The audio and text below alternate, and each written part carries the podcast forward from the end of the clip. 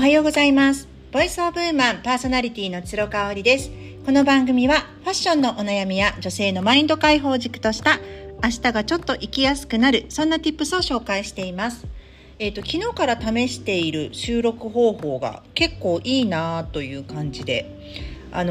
どうやって収録してるかっていうとですね、今まではベッドにゴロンと横になりながら撮っていたりとかしたんですけれども、15分とか撮ってるとですね、結構ね、肩と首が痛くなってきちゃうんですよね。なんかこう肘を曲げて、肘をついてうつ伏せからの膝つきねっていうのかな、そういう体勢で撮ってるとですね、めちゃめちゃ肩と腕が痛くなるっていうことがちょっとプチ悩みだったんですけど、昨日試しにですね、窓際に、リビングのね窓際にちょっと立てかけて立ちながら、収録をしてみたら結構良かったんですよ。何が良かったかってね、話すことも流暢に出てくるし、頭の中もなんかこう整理した、感じが自分の中でねしたので、自己満足だと思うんですけれども、しばらくこの体勢でやってみたいと思います。ですね、最近またちょっとね YouTube 見る時間減らしたいなっていうふうに思っていたんですよ。ただやっぱり質のいい動画っていうのもたくさんあって、皆さんご存知430万人ぐらいいるのかな、今登録者が。中田敦彦さんの YouTube 大学とかはね、本当にすごいなと思うんですよ。で、彼はねサブちゃんも持ってらっしゃって、そのサブちゃんもすごく面白くって、サブちゃんに関してはもうご自身の思いとか、なんかプライベートなこととかそっちを出してるんですけど、それもねすごく面白かった。この前ね、聞き上手な人の話をしてて、2022年度バージョンっていうことで、これ毎年更新するかもしれないので、こういう題名にしましたとおっしゃってましたけれどもね、皆さん聞き上手ってどういう人のことを思いがちですかね。私はアティテュードナルヒーリングっていう手法というか、アメリカのねそういう傾聴力を鍛える、メソッドみたいなものを知ってからですね、だいぶ聞き上手になったと思います。で、聞き上手っていうのはその返しがうまいとか、ウィットに富んだ答えを返せるとかっていうことではなくってですね、その独りよがりな傾聴ではなくって、ご自身もその人の話を聞くことによって集中と癒しが起こるっていうことだと思うんですよね。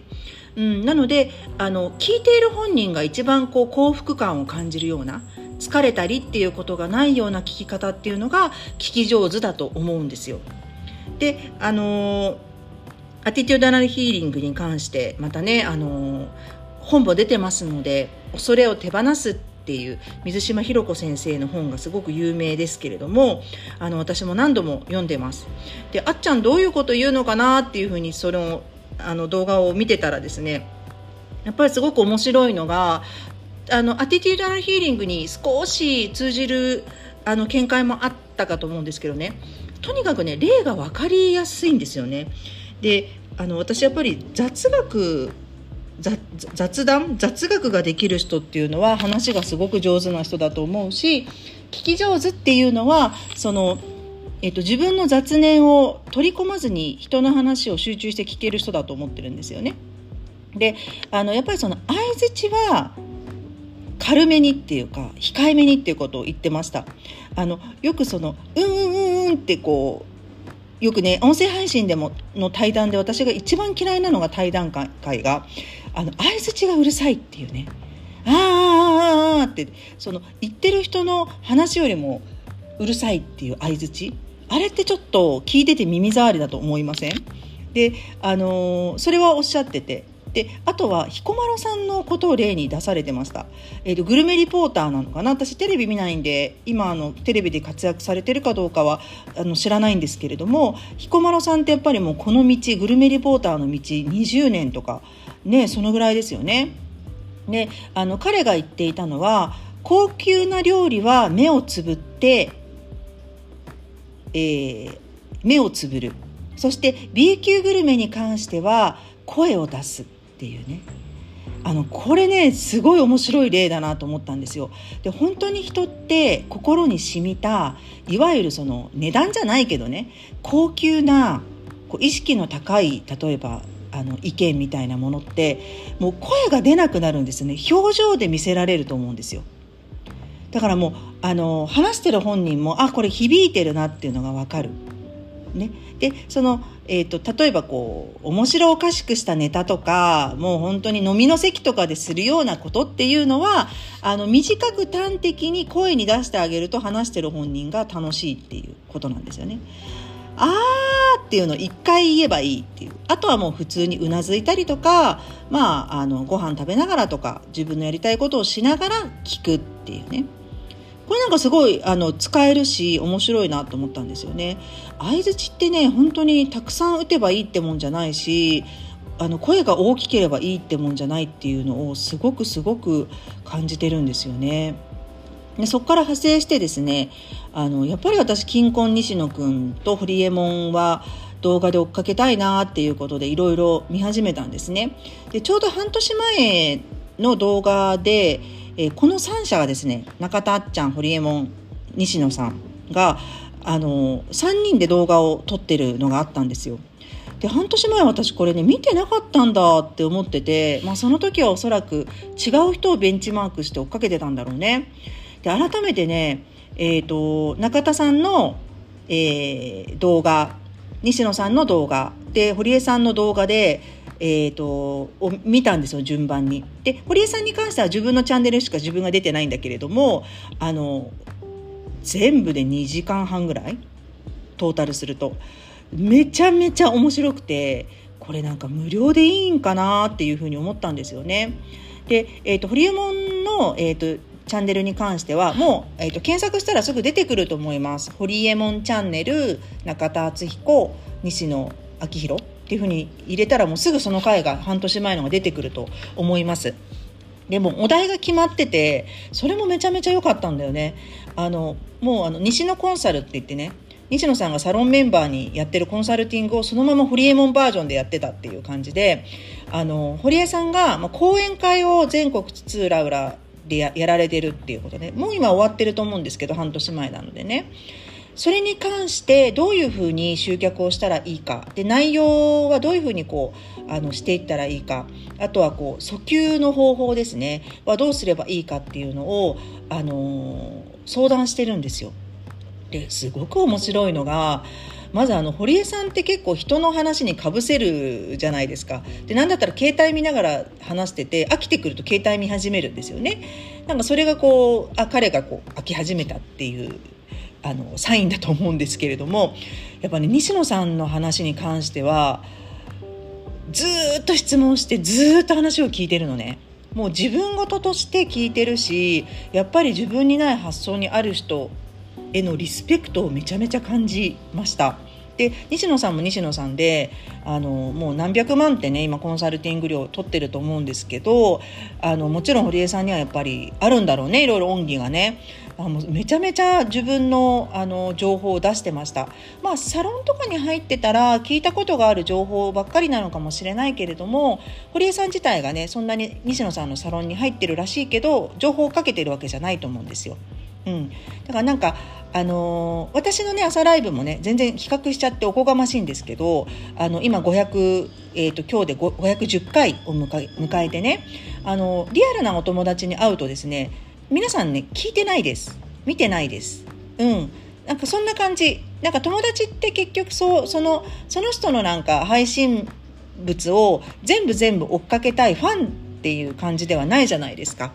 なので私が今何に興味があってとか、例えばほらこの前みたいに目の下の脱脂をしたとかっていうのも、音声配信とメルマガとライブでしか行ってないから、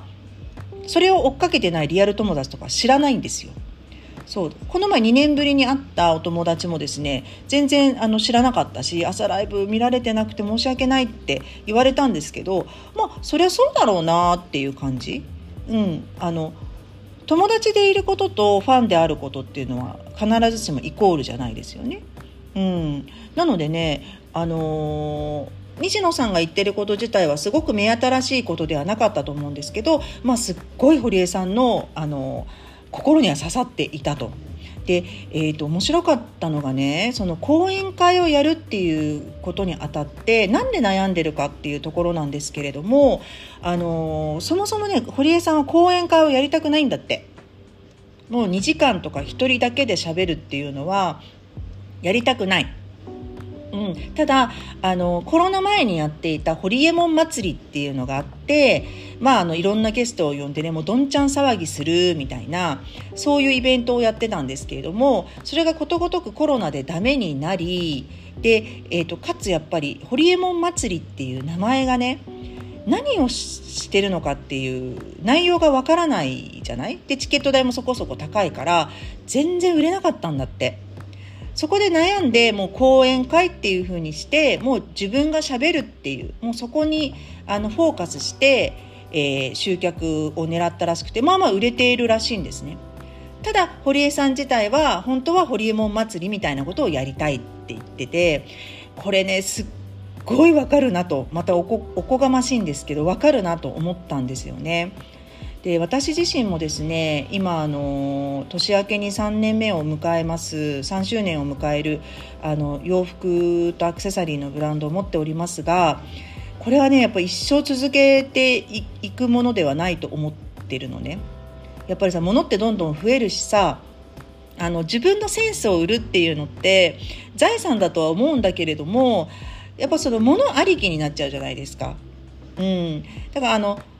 それを証拠に私フリーマーケットをね、月1でやっていたんですけれども、新天地に行ったらそれもできなくなるでしょ。やっぱ物がねあってもやる場所がなかったりとか、物を扱ってるとね、場所が必要になったりとかするんですよ。うん、だからなんかね、そのあたりがとってもこう未来永劫を続けられるビジネスではないなと思っていて、本当は私はね、こう身一つで、それこそ独演会じゃないけど、私の話を聞きに来る人がお金を払って会いに来てくれるみたいな、そういう立ち位置をしたいんですよ。そしたら別にさ、60、70になっても自分が健やかで、心身ともに健やかであればできるじゃない？うん。でもやっぱり物を扱っていると、すごくなんて言うんだろう、その時代の影響みたいなものも受けるし、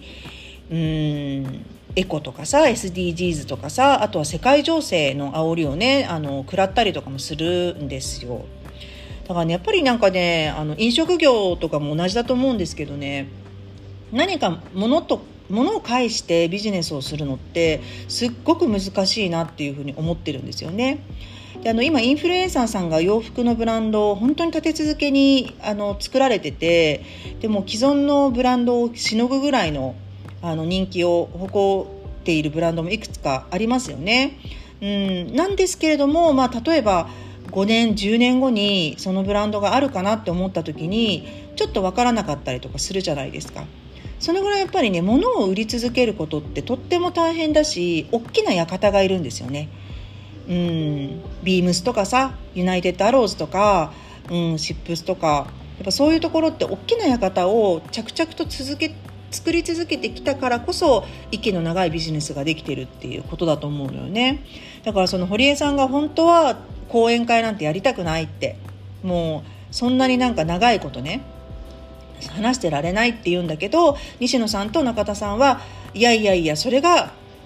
堀江門に求められてることですと。やっぱりあなたがこうちょっと感情的に話をしたりとか、ここだけの話っていうのをみんな聞きたがってるから、余計なサプライズゲストとか余計な演出とかむしろいらないっていうね、ことをはっきり言っててね、いや、このね中で自分の中で落としどころを作るのって難しいなっていうふうに思ったんですよね。ただやっぱりそれを聞いてですね、私も、まあ、新天地に行ってゼロからのスタートっていうことになるので、やっぱそっちのね、自分一人で身一つでできるビジネスみたいなものはもう一回ね挑戦したいなと思ってるので、オンラインでね、例えばセミナーをやるとか、なんかコミュニティを作るとかね、なんかね、そっちの方はね、とにかく走り出して新天地でやっていこうかなっていうふうに思いました。ホリエモンのチャンネルはね、1時間ちょいあってね、かなり長いんですけど、私も家事の合間にちょこちょこ、仕事と家事の合間にちょこちょこ、聞いてて、どれをとってもすっごい内容の濃い話になってたんですよね。で、ホリエモンがさ、忖度しないじゃないですか。おべっか使ったりとかしないから、